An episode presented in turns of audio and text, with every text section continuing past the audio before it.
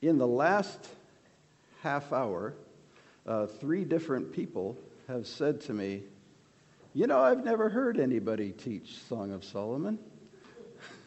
and uh, uh, that uh, may, maybe, uh, maybe that's a good thing. I don't know. But uh, this, this is where we're headed. This is what we're beginning today. We're going to spend uh, three weeks uh, going through it. Josh Murphy, hello. Welcome back. Sorry? Ah, oh, you are. Okay. All right. All right. Tell Josh hi when you see him.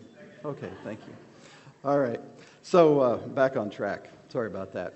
Um, yeah, it is uh, the Song of Solomon uh, is, is a book that I think has a fair bit of mystery uh, around it.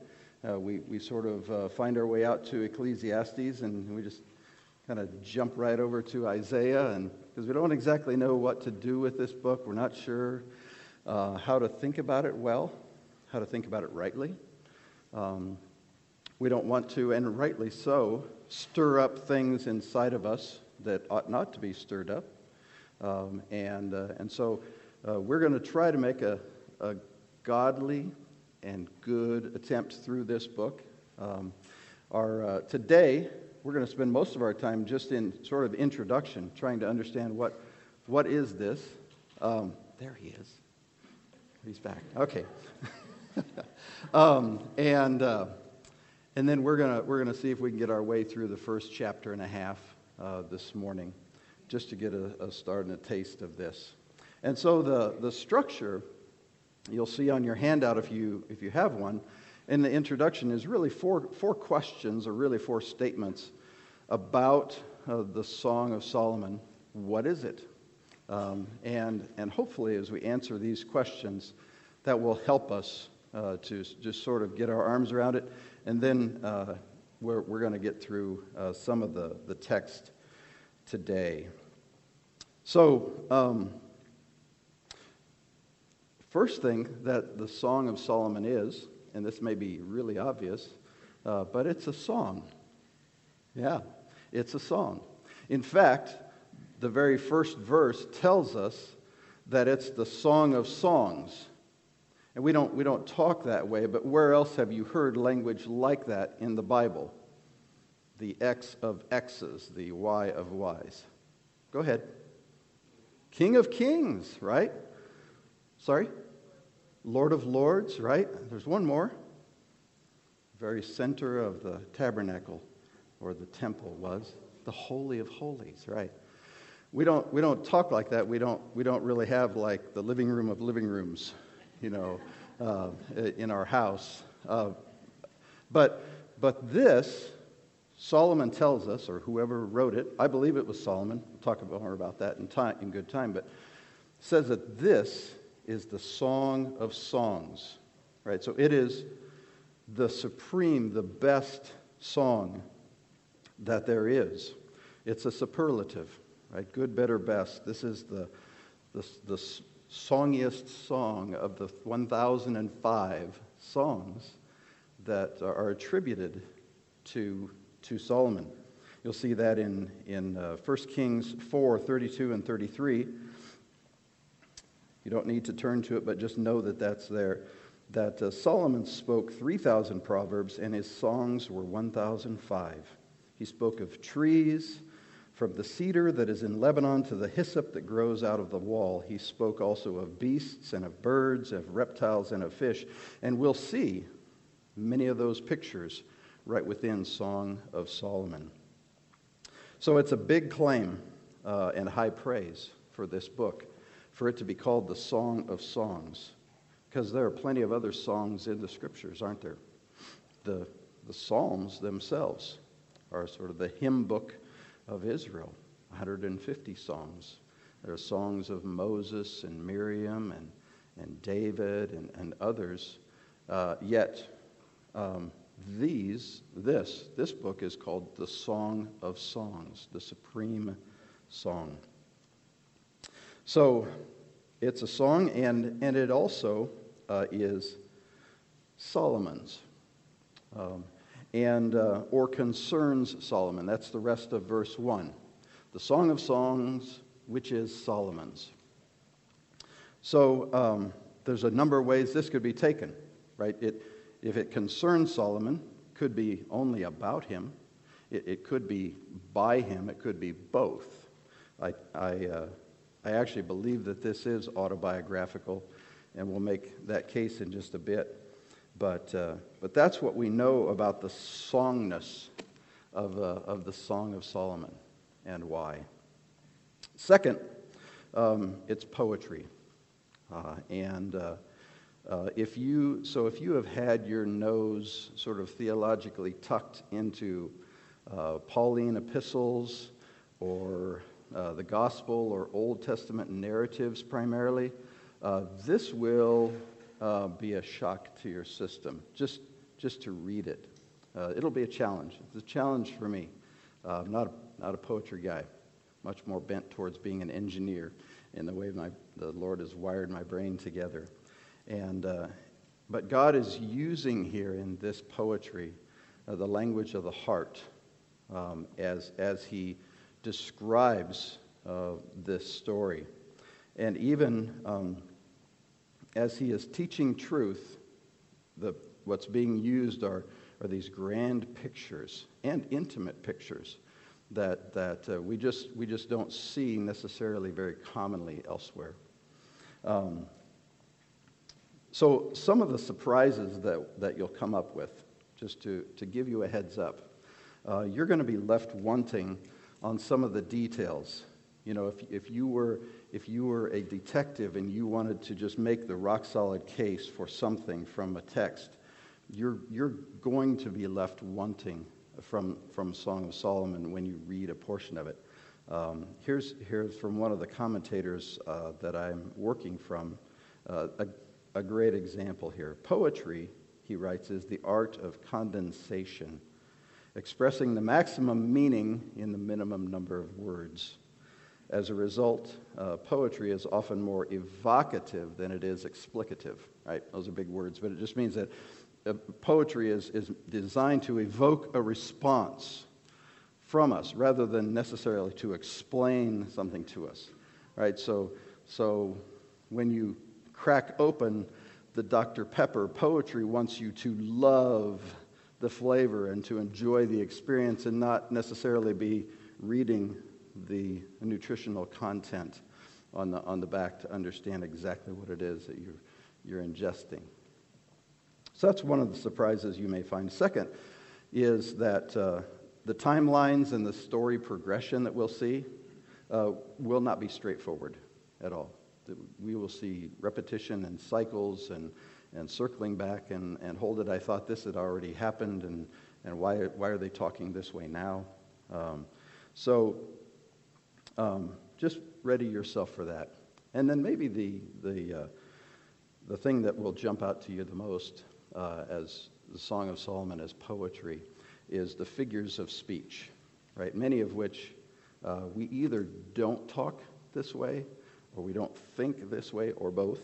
Um, uh, in, in chapter 4, verse 1, for example, he is speaking to her Your eyes are doves behind your veil. Your hair is like a flock of goats leaping down the slopes of Gilead. And uh, I am certain that those are compliments.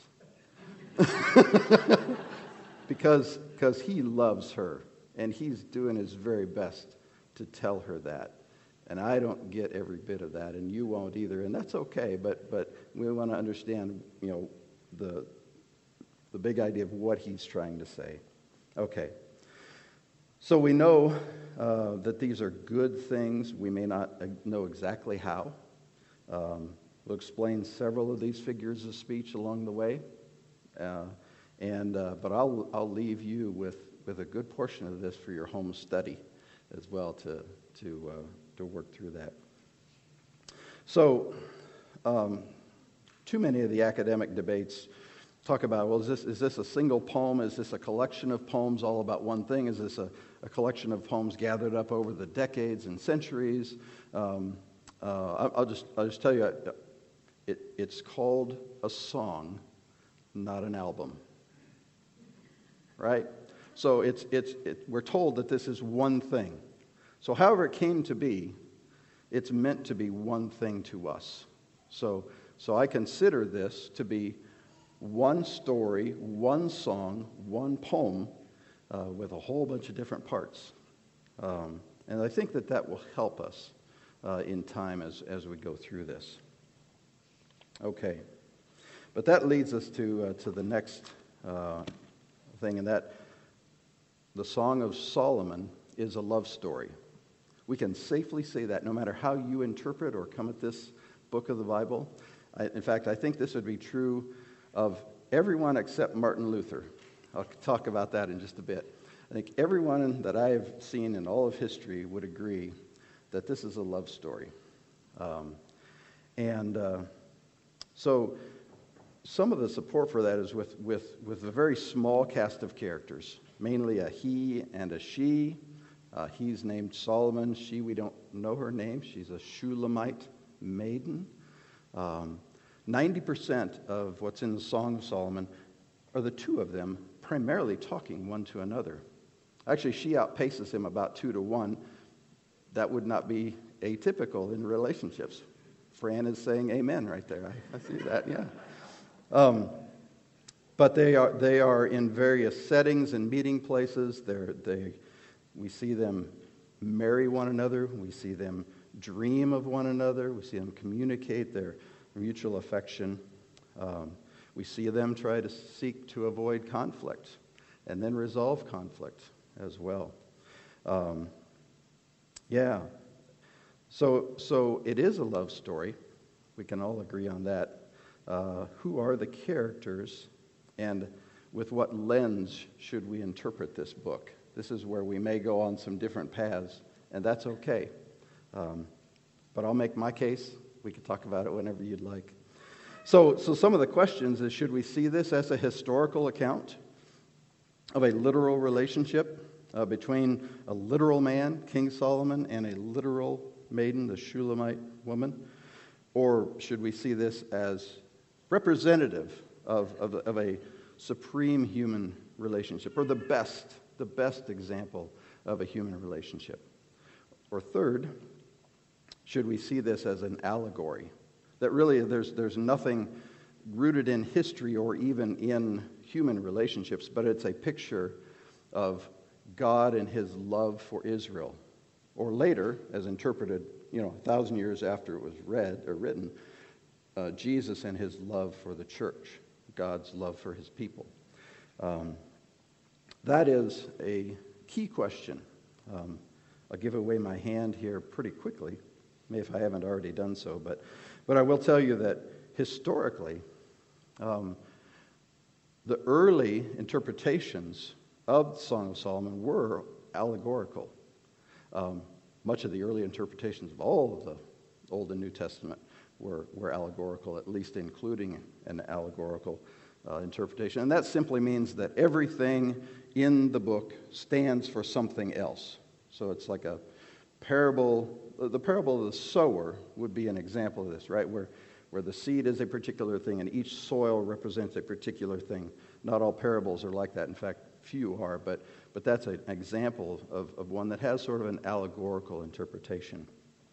Um, so, evidence of that is, is found in other writings as early as 100 uh, AD that reference the song.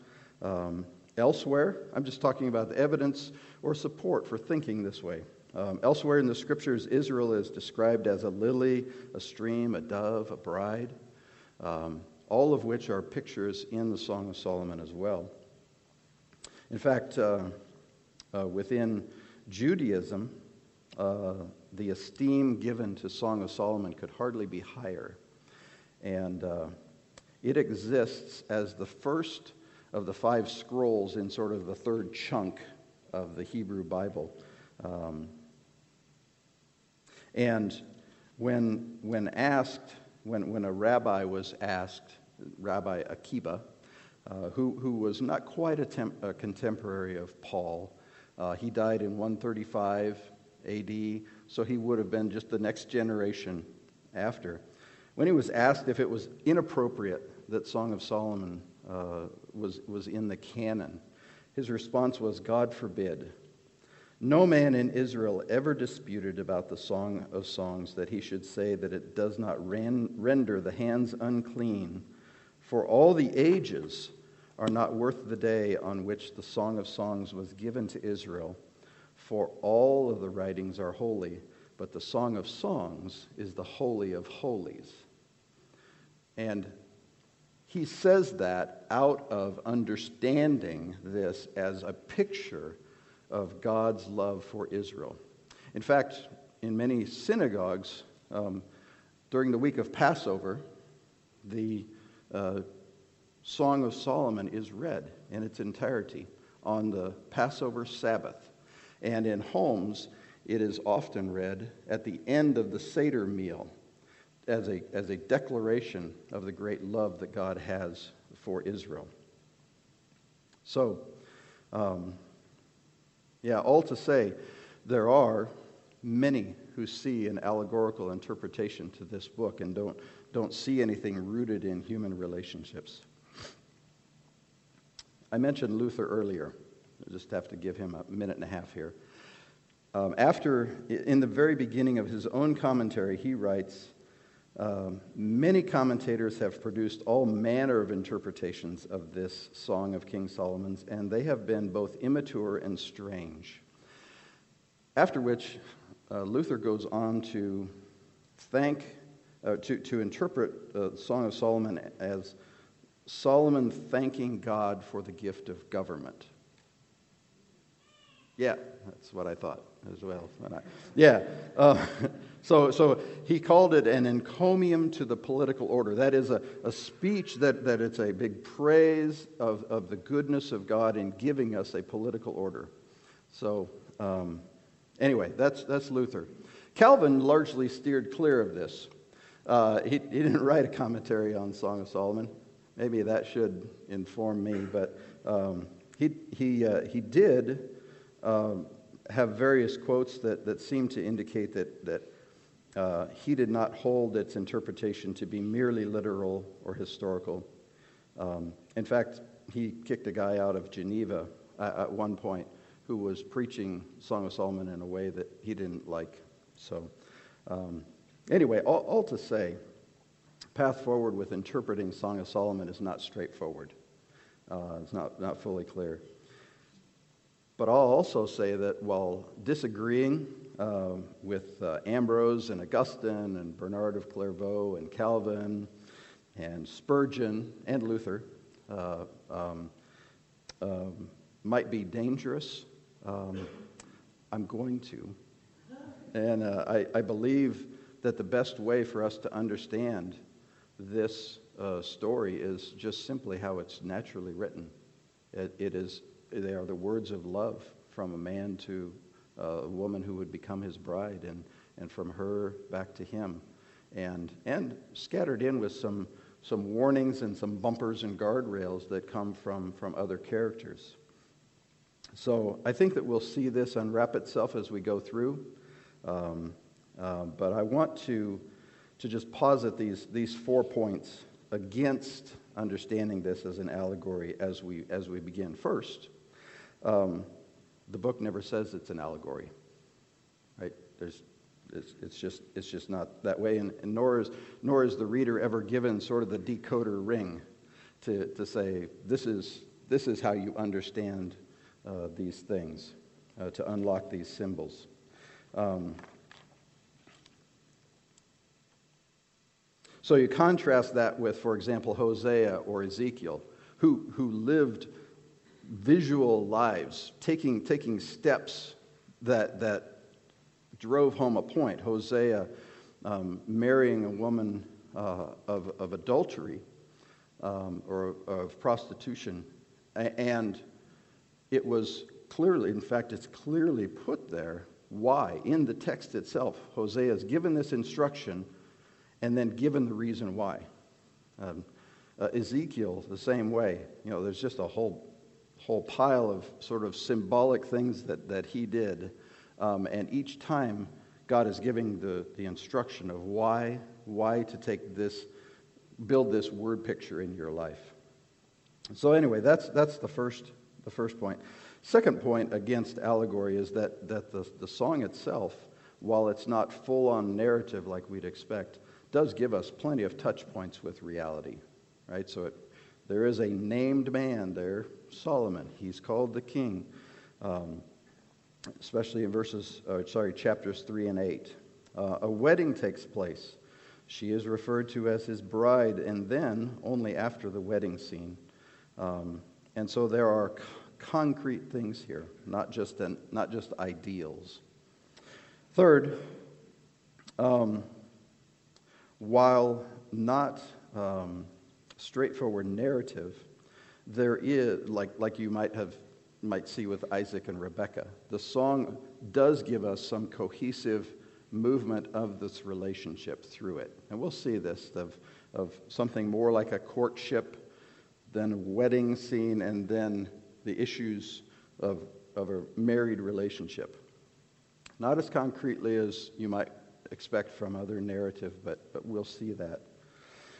And then, fourth, um, for now, is, isn't necessarily from the text, but it is to address a concern that I hear uh, that a literal interpretation of, of Song of Solomon is not, is not worthy uh, because of the ex- sometimes almost explicit language in the, in the book of, of describing uh, a, a literal human relationship. And my response is if it's not, if it's not appropriate to describe a human relationship, is it an appropriate symbol to, to describe our relationship with God?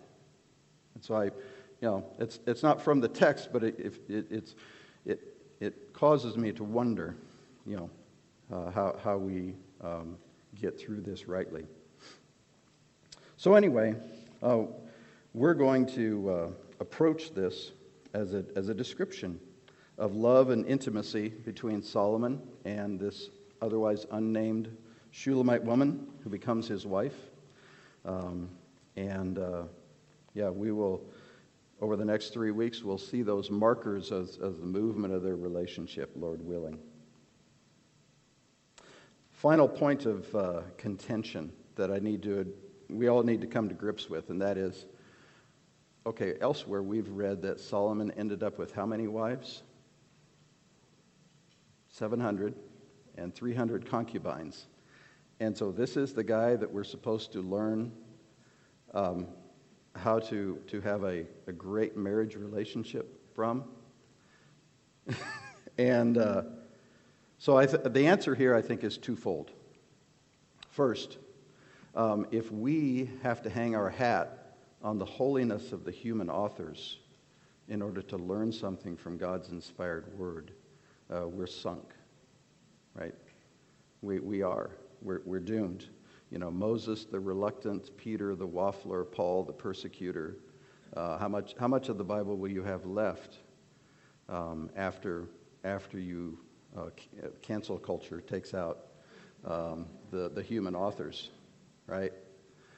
Um, second, um, we read Ecclesiastes from Solomon at the end of his life, and we understand that he is reflecting upon uh, the failures of his life, and he's teaching us wisdom in the, in the midst of that, even after having been so unwise for so long. So I think that there is a parallel that we can, we can understand from this as it, as it relates to human relationships. So, okay. That was a long time on point three of what is this? It's a love story but it's, but it's important. I just want you to know the direction we're going, how, how I'll be teaching this the rest of today and the, and the following two lessons. But fourth and most importantly, um, the song is God's word, right? Yeah, so, so we know that when Paul wrote under the inspiration of the Holy Spirit in 2 Timothy 3 16 and 17 that all scripture is breathed out by God, right? That it's all useful, right, for teaching, correction, reproof, training in righteousness, right? Um, this is part of all.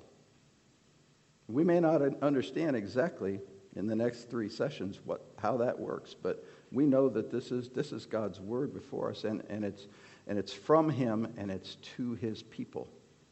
Yeah, and we know that it's trustworthy and it's authoritative, and that, as, as Isaiah 55 states it, that when God's word goes out, it accomplishes every purpose that God sends it for, including in this setting right here. I don't know um, the purposes that, that, that it will accomplish, but I know that it will accomplish whatever it is that God has for it to accomplish. So, um, yeah, so, so this is God's Word, and we, we are going to study it as we would study God's Word. Um, a handful of, of uh, bits and pieces about um, Song of Solomon. Um, it's never really been seriously questioned as part of the canon, uh, either by uh, uh, the, the Jews, the Judaism, for, for being part of the Tanakh or the Hebrew Bible, um, nor, nor being accepted by the early church. There was no, no, real, no real question, serious. There are always questions, you know, about every book of the Bible, right? You can, there's a liberal uh, theologian somewhere who's going to question every word in the Bible, but, but no serious questions um, about, about Song of Solomon. Um, like Esther, uh, there's no direct reference uh, to God by name in Song of Solomon, although I think we're going to hear his voice in chapter 5, verse 1. You can make a note of that. Um, not today, but later. But I think that we hear his voice there. And, uh, and like Esther, uh, Obadiah, and Nahum, um, the song is not quoted uh, in the New Testament. Um, although um, plenty of hymns they all have Jesus as the rose of Sharon and the lily of the valley. Um, interestingly enough, we'll see that in just a little bit. When we get to that part, it's actually she that's describing herself as those two things, not he. But that's either here nor there. So, um, right. Uh, important point as we go forward. I understand the sensitivity of this, this topic, right? I, I get that. And you should too. Um, but we need to know that everything that we will read here, none of it will be um, a violation of God's norms and standards for purity and intimacy. Right? So, so it, it's hard, it, especially in, in just the illicit culture that we're, we're, just, we're just drowning in, in all the, the images and, and, and wicked standards around us we need to remember that this is God's word. And this, this, is, this is not something that is being bent towards the world. And, and you're going to need to fight in your heart to, to maintain uh, that understanding of, of the scriptures here as we go through them. And to not allow something, whatever advertisement or, or worldly standard, to sort of draw your mind into something else that's not at all intended by the text. So I don't know if that makes sense or not, but, but uh, yeah, it, it, it, it will be a, a challenge for us. Um, yeah. Okay. So, that all said, after 40 minutes, uh, let's, let's open the book. Let's open the book. And uh, we'll get through uh, a good, good bit of, well, chapter 1 and a little bit of chapter 2. We've already handled the title the Song of Songs, which is Solomon's. And uh, let me read then for us uh, the next three verses. Oh, before we even do that, we have to introduce this, don't we? Right? Because my Bible, in between chapters 1 and 2, has a word, she. Yours might have woman or the bride or something else, the Shulamite woman. Um, unless you're reading a King James, then you're probably without those cues. So what's happened here is, is in Hebrew, if I say to Heidi, I love you, in Hebrew, it would sound different than if she said to me, I love you. So there are cues in the Hebrew language. That's assuming that either of us actually knew fluent Hebrew. Um, there are cues in the Hebrew language to help us know who's speaking and to whom is being spoken.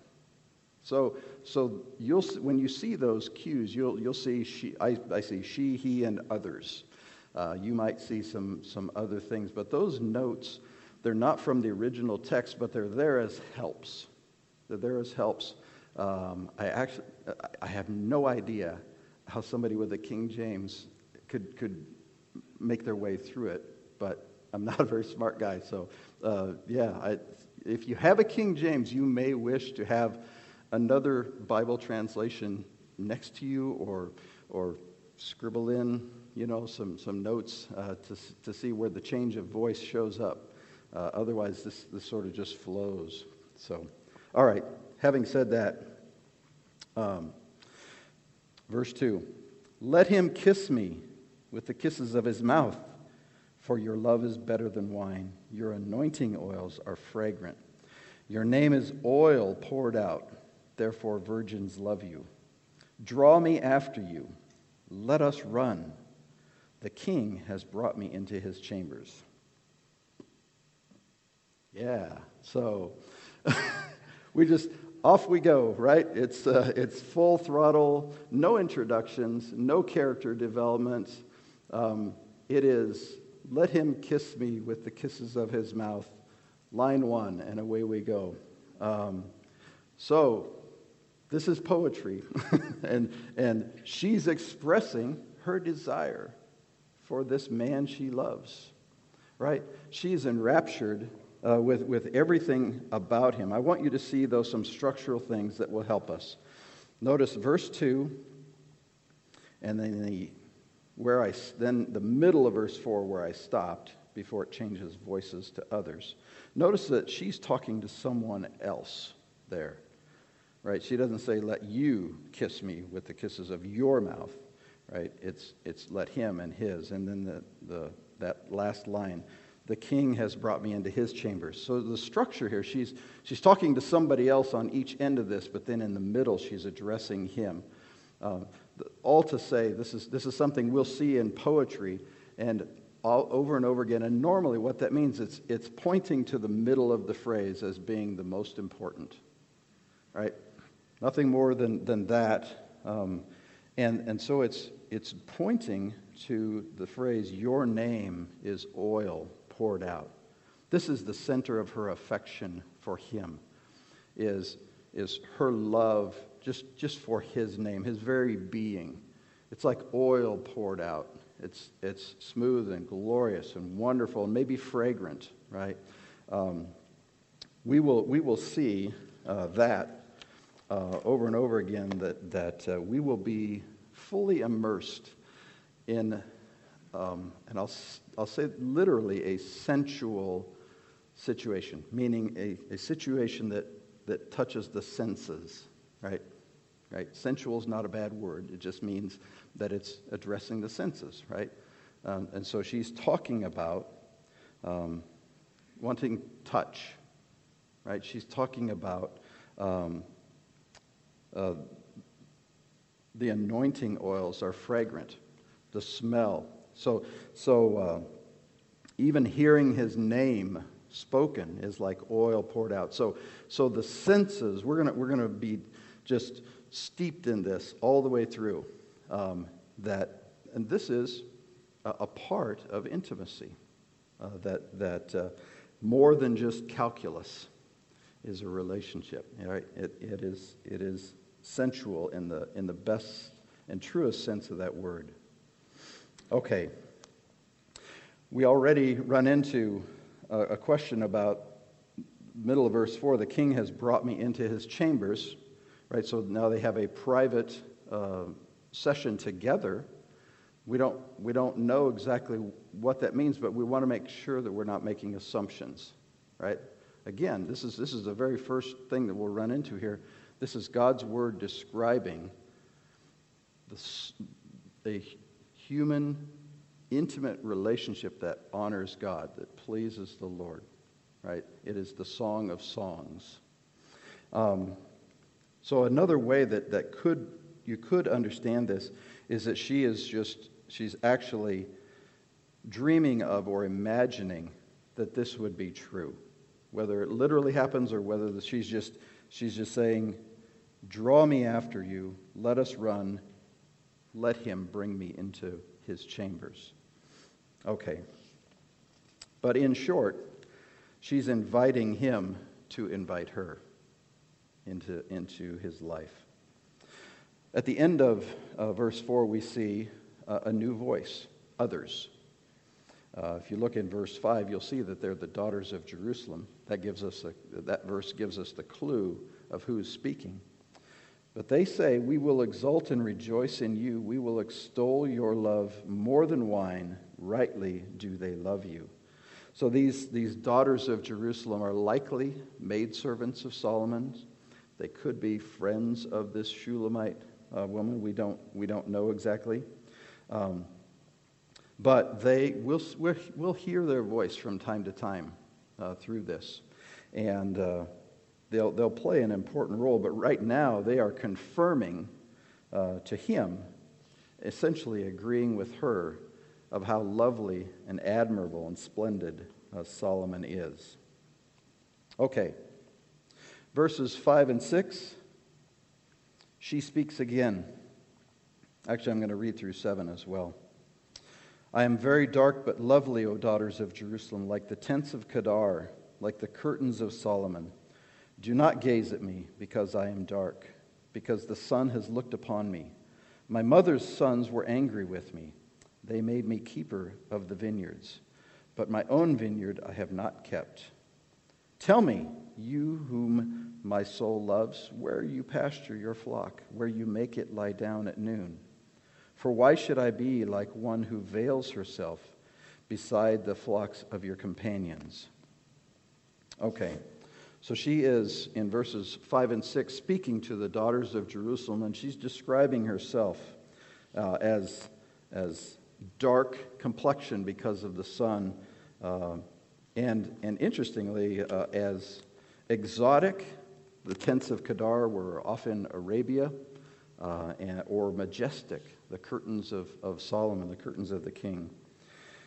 She actually gives three play on words that, that are not immediately obvious to us. Um, in, in essence, she says, she asks the others not to stare at her because the sun has and has darkened her skin. Second, she, she describes um, the burning anger of her brothers forcing her to work in the vineyards which has now caused the burning uh, of the sun on her.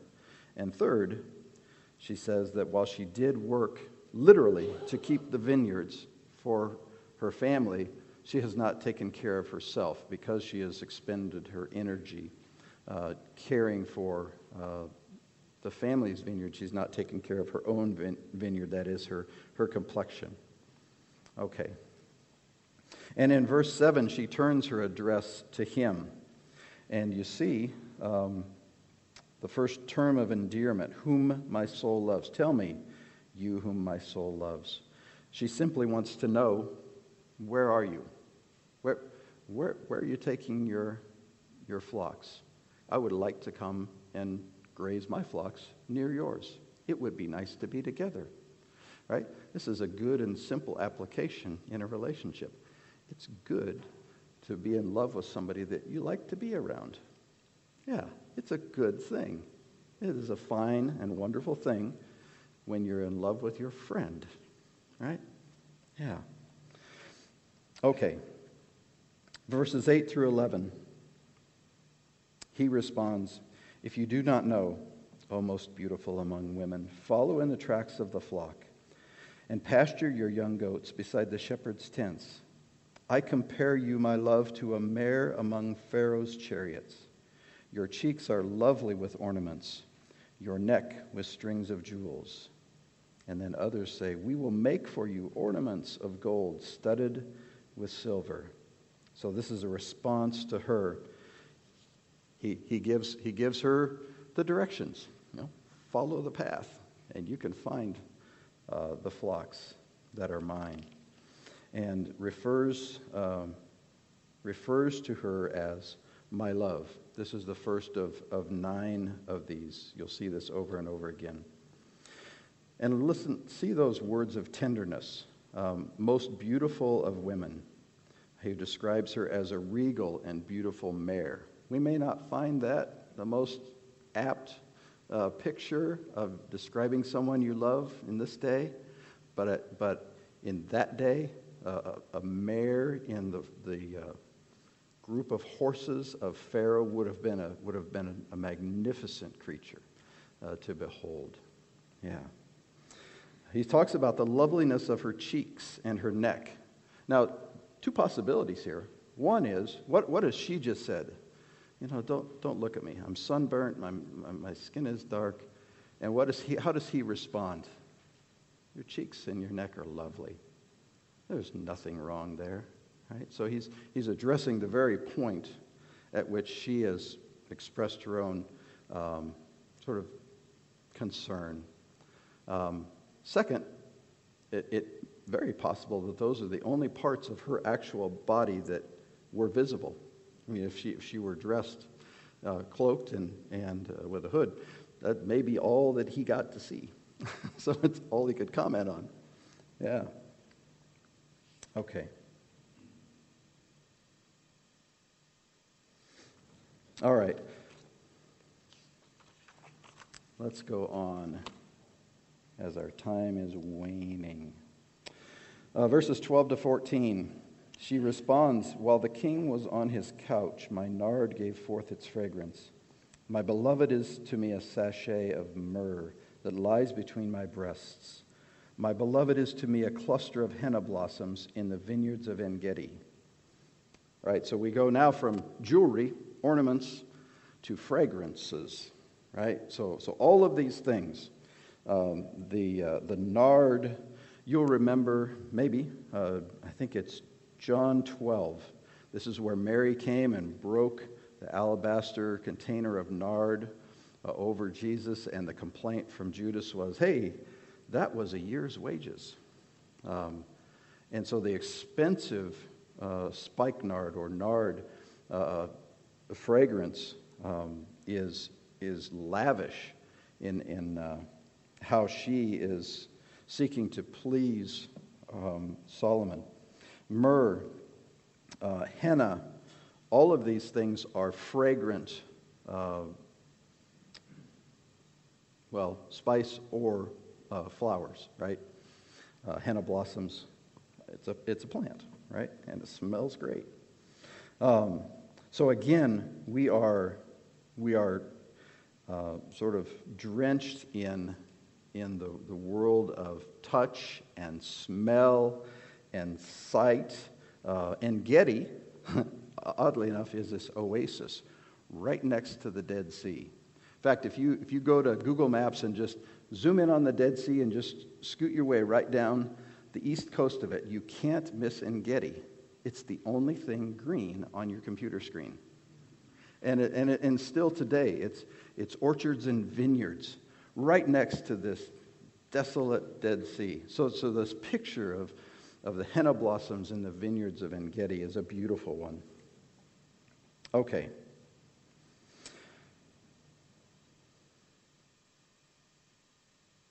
We are going to go on. Uh, 15 he says, You are beautiful, my love. Behold, you are beautiful. Your eyes are doves. She says, Behold, you are beautiful, my beloved, truly delightful. Our couch is green, our beams, the beams of our house are cedar, the rafters are pine. I am a rose of Sharon, a lily of the valleys. He says, A lily among brambles, so is my love among the young women.